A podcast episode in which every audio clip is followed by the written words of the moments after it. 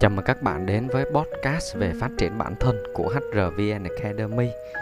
Podcast được phát định kỳ vào thứ bảy hàng tuần, à, bao gồm các chủ đề về work-life balance, à, những câu chuyện về cuộc sống, những câu chuyện về phát triển bản thân, những câu chuyện về tài chính cho người đi làm, những câu chuyện về góc đọc sách.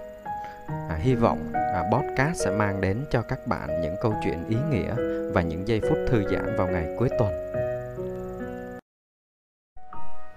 Và hôm nay mình cùng nhau đến với chủ đề xuất phát điểm của mỗi người. À, có một câu nói rất hay, đó là không ai có quyền chọn cho mình nơi sinh ra. Có thể xuất phát điểm của bạn là số 0, nhưng không có nghĩa bạn sẽ bằng 0. À, ai cũng muốn mình có một cái xuất phát điểm tốt cả, đúng không các bạn? À, tuy nhiên, nếu mà bạn không có được may mắn đó, thì cũng không có nghĩa là mọi thứ sẽ chấm hết. À, mình sẽ cùng nhau đi vào chủ đề của podcast ngày hôm nay. Khi bạn không được sinh ra ở vạch đích. À, sinh ra ở vạch đích giàu từ trong trứng nước là những khái niệm à, để chỉ những bạn à, được may mắn sinh ra trong những gia đình có điều kiện à, được học hành trường xịn học thêm học bớt có gia sư riêng à, tốt nghiệp ra trường thì đã có sẵn vị trí được sắp xếp. À, và ngược lại có những bạn sinh ra đã phải bươn chải cùng gia đình lo cái ăn à, cái mặc hàng ngày học hành thì phải tự thân vận động à, có những bạn còn không được đến trường. À, vậy thì rõ ràng xuất phát điểm tốt cũng là một trong những ưu thế. À, đó là suy nghĩ của gần như tất cả những người kém may mắn. À, đôi khi chúng ta vẫn buồn vì xuất phát điểm của mình không bằng người ta à, nhưng chúng ta sẽ lấy mốc nào để làm phép so sánh này đây? À, bạn sinh ra trong một gia đình nông dân nghèo bạn nhìn lên thì thấy mình kém may mắn thật. À, nhưng mà nếu bạn nhìn xuống một chút thì bạn sẽ thấy mình có đủ hai tay hai chân. À, được nhìn thấy ánh mặt trời thì mình lại đang may mắn hơn rất nhiều các bạn bị khiếm khuyết bẩm sinh khác. À, và trong thực tế đã chứng minh à, rất nhiều người không có xuất phát điểm tốt dù chỉ học trường làng nhưng nhờ sự nỗ lực của bản thân sự đam mê một ý chí vươn lên tự đứng dậy sau mỗi thất bại và họ cũng đã rất là thành công. À, có rất nhiều câu chuyện như thế ở Việt Nam và trên thế giới. À, nhưng hôm nay mình giới thiệu mình muốn giới thiệu đến các bạn một câu chuyện à, của một người mà có lẽ chắc là khi nhắc đến ai cũng sẽ biết. Đó là Cristiano Ronaldo à, từ cậu bé nghèo đến huyền thoại bóng đá. À, xuất phát điểm của anh như thế nào? À, anh sinh ra trong một gia đình có mẹ là đầu bếp à, còn bố là người làm vườn thời vụ à, đã nuôi bốn anh em À, và tệ hơn là bố mẹ anh đã ly thân lúc anh mới 11 tuổi. À, bạn có thể à, xem lại câu chuyện đầy đủ ở trên trang blog à, ở địa chỉ bản tin việc làm.com các bạn nhé.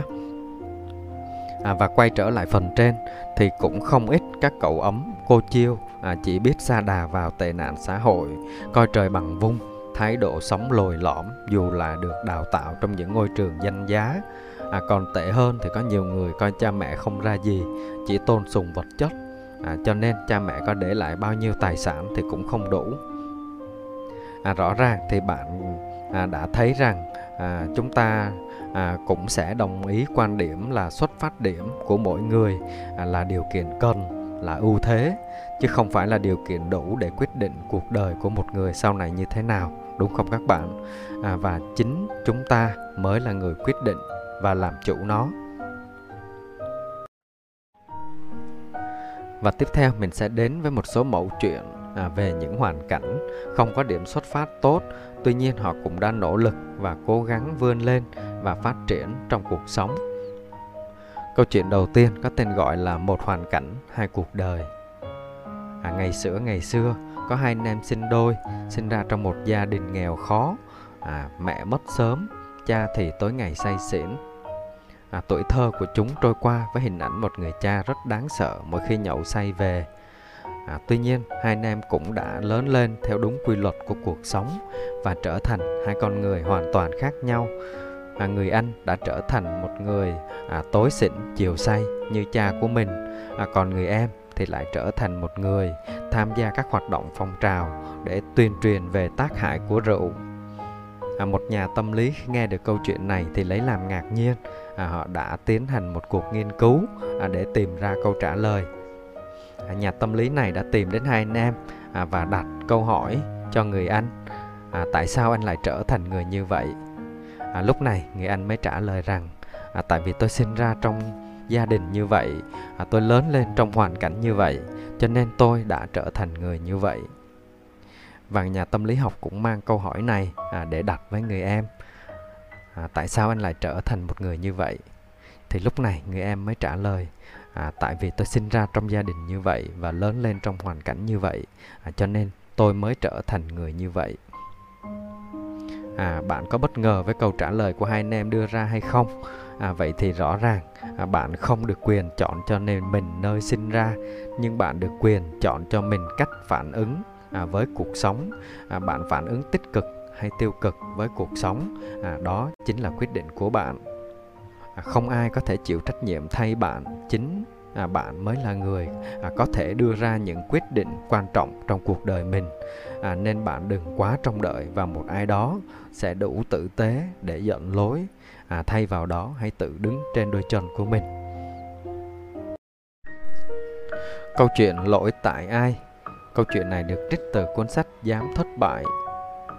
À, ngày xưa ngày xưa có một thiếu nữ từng học múa ba lê suốt thời thiếu niên của mình. À, và cuối cùng cô cảm thấy là mình có thể gắn bó suốt cuộc đời với nó. À, cô muốn trở thành một diễn viên múa chính. Nhưng trước hết thì cô muốn biết là mình có tài hay không. À, vì vậy khi có một đoàn múa ba lê đến thị trấn, cô đã đến hậu trường sau buổi biểu diễn và hỏi biên đạo múa. À, tôi muốn trở thành một nữ diễn viên múa ba lê vĩ đại nhưng tôi không biết là mình có năng lực hay không. À, cô hãy múa cho tôi xem nào nhà biên đạo múa nói. À, nhưng chỉ sau 2 phút thì ông ta lắc đầu. Không không cô không có đủ năng lực đâu. Người thiếu nữ về nhà đau khổ vô cùng. Cô quẳng đôi giày múa ba lê vào trong kho và không bao giờ đụng tới chúng nữa à, sau đó theo thời gian thì cô cũng kết hôn có con và đi làm. À, nhiều năm sau đoàn múa ba lê ngày xưa quay trở lại thị trấn. À, cô đi xem và sau khi rời khỏi nhà hát thì cô vô tình va phải ông biên đạo múa ngày xưa. À, cô trông xem à, những tấm hình về gia đình à, cũng như là kể về những công việc mà cô đang làm. À, tuy nhiên có một điều mà cô vẫn còn thắc mắc và đặt câu hỏi với nhà biên đạo múa à, sao ngày xưa thầy có thể nhận xét tôi một cách nhanh chóng là tôi không có đủ năng lực. Ồ thật ra thì tôi không hề nhìn cô múa nhà biên đạo múa nói. À, đó là điều mà tôi nói với tất cả những người đến gặp tôi để nhờ tư vấn. Nhưng nhưng thầy có biết điều đó là không tha thứ được hay không? Cô bật khóc. À, thầy đã chôn vùi cả cuộc đời của tôi. À, lẽ ra tôi đã có trở thành có thể trở thành một nữ diễn viên múa vĩ đại rồi. À, lúc này à, tôi muốn các bạn tạm ngừng để suy nghĩ. À, bạn nghĩ gì về những gì mà ông biên đạo múa đã làm? À, liệu điều đó có đúng hay không? À, bạn hãy cứ à, cho mình một câu trả lời à, theo suy nghĩ cá nhân. À, có thể tôi đoán sai nhưng tôi nghĩ tôi biết điều mà bạn đang nghĩ. À, chúng ta hãy tiếp tục câu chuyện. À, không không tôi không nghĩ thế nhà biên đạo múa nói nếu cô có đủ năng lực thì cô sẽ chẳng thèm để ý đến những gì mà tôi nói đâu.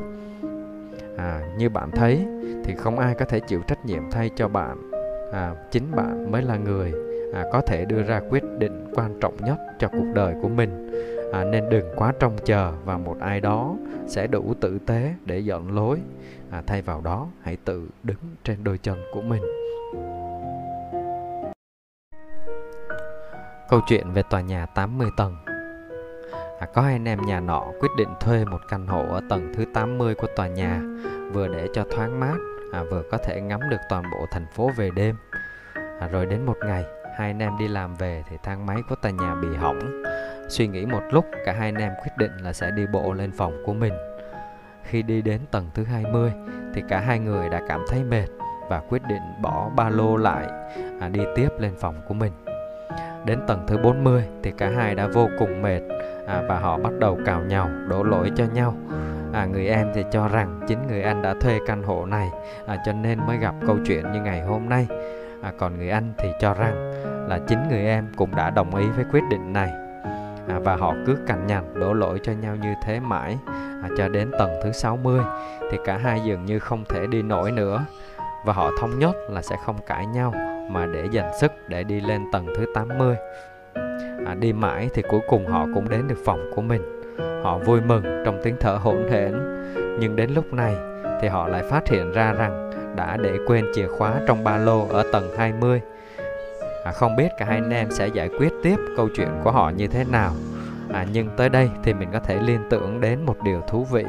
À, hãy xem tòa nhà 80 tầng đó như là cuộc à, như là 80 năm cuộc đời của một con người. Khi 20 tuổi, con người với rất nhiều hoài bão và ước mơ và họ lần lượt đưa ra những quyết định quan trọng cho cuộc đời mình. Đến lúc 40 tuổi, khi những nỗ lực và quyết tâm của mình không được như ý muốn thì họ bắt đầu thấy hối tiếc, ân hận và cào nhào về những quyết định trước kia của mình.